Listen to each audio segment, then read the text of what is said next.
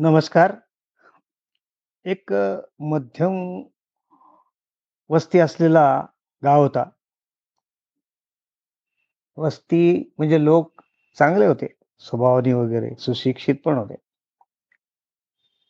त्या गावातल्या लोकांनी गावाबाहेर एक देऊळ बांधलं होतं. सगळेजण तिथे जात असत.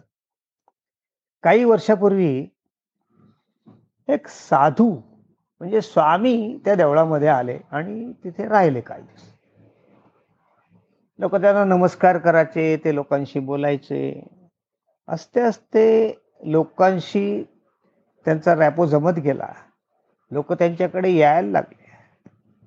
ते साधू म्हणजे पूजा-अर्चा, मंत्रतंत्र करणारे साधू नाही, तर स्वामी टाईप म्हणजे लोकांना अडचणी सोडवणारे, त्यांना काही सल्ला देणारे, समुपदेशन करणारे, मार्ग काढणारे, असे टाईपचे स्वामी होते. त्यामुळे लोकांना ते आवडायला लागले. लोक त्यांना भेट देत असत. मग लोकांनी थोडासा बाजूलाच देवळाच्या दोन खोल्या बांधून, पुढे मांडव टाकून असा त्यांचा मठा स्टा मठ स्टाईल स्थापन केला. लोक तिथे जायचे सल्लामसलत करायला, प्रवचन ऐकायला, विचार ऐकायला. एकदा एक बाई आपल्या लहान मुलाला घेऊन त्यांच्याकडे गेली.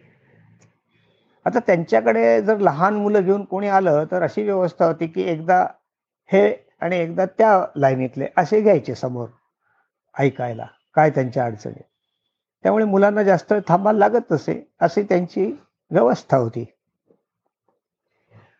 तर त्या बाईचा नंबर आल्यावर ती बाई समोर गेली. त्यांच्या नमस्कार वगैरे केला. मुलालाही करायला लावला. आणि त्या स्वामींनी विचारलं, "ताई बोला, काय तुमची अडचण आहे? काय तुम्हाला त्रास आहे का?" तर त्या म्हणल्यात, "मला तर काही त्रास वगैरे नाही, पण हा माझा मुलगा आहे ना" "हा गेले कित्येक दिवस, दिवसभरात खूप गूळ खात असतो. प्रचंड गूळ खातो. सारखा येता-जाता गुळाचे खडे तोंडात टाकतो. अभ्यासाला बसला तरी त्याला गूळ द्यावा लागतो 2-3दा, तेव्हा तो अभ्यास करणार.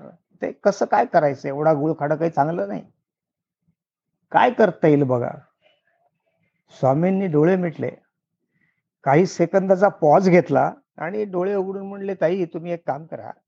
अजून आठ दिवसांनी त्याला इथे घेऊन या."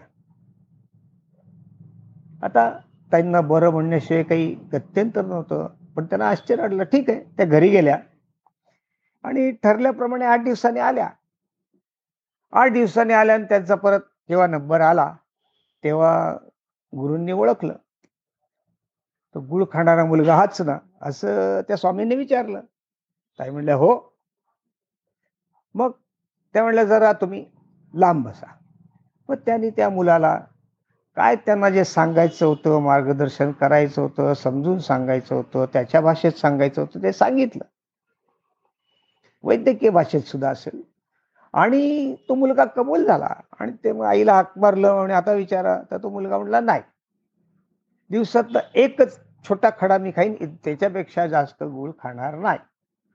त्या आईला आनंद झाला आणि त्या आईने त्यांना नमस्कार केला, "गुरुजी, स्वामी, महाराज माझं खूप मोठं काम केलं मी चिंतेमध्ये होते." आणि ती बाई निघाली, पण तिच्या मनात काय आलं, ती थोडं बाहेर थांबली आणि गर्दी कमी झाल्यावर पुन्हा स्वामींकडे गेली. तर स्वामींना तिने विचारलं, "स्वामी एक विचारू का?" स्वामी म्हणले, "हो."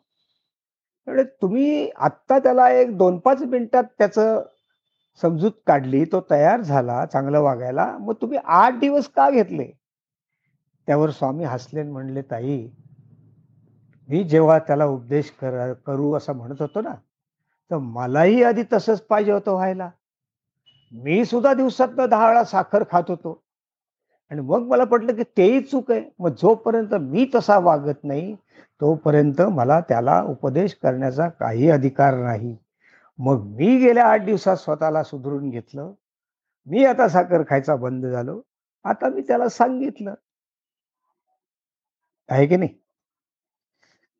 म्हणजे दुसऱ्याला शिकवताना, समुपदेशन करताना, जो स्वतः पण शिकत असतो, स्वतःही त्या लेवलला स्वतःला आणायला बघतो, तो खरा स्वामी. बाकीचे स्वामी जे असतात ते पोकळ नुसतेच सल्ले देणारे. त्याच्याऐवजी हा स्वामी कितीतरी लोकांचा लाडका हो झाला होता. ह्याच्यात काही नवल नाही ना? धन्यवाद.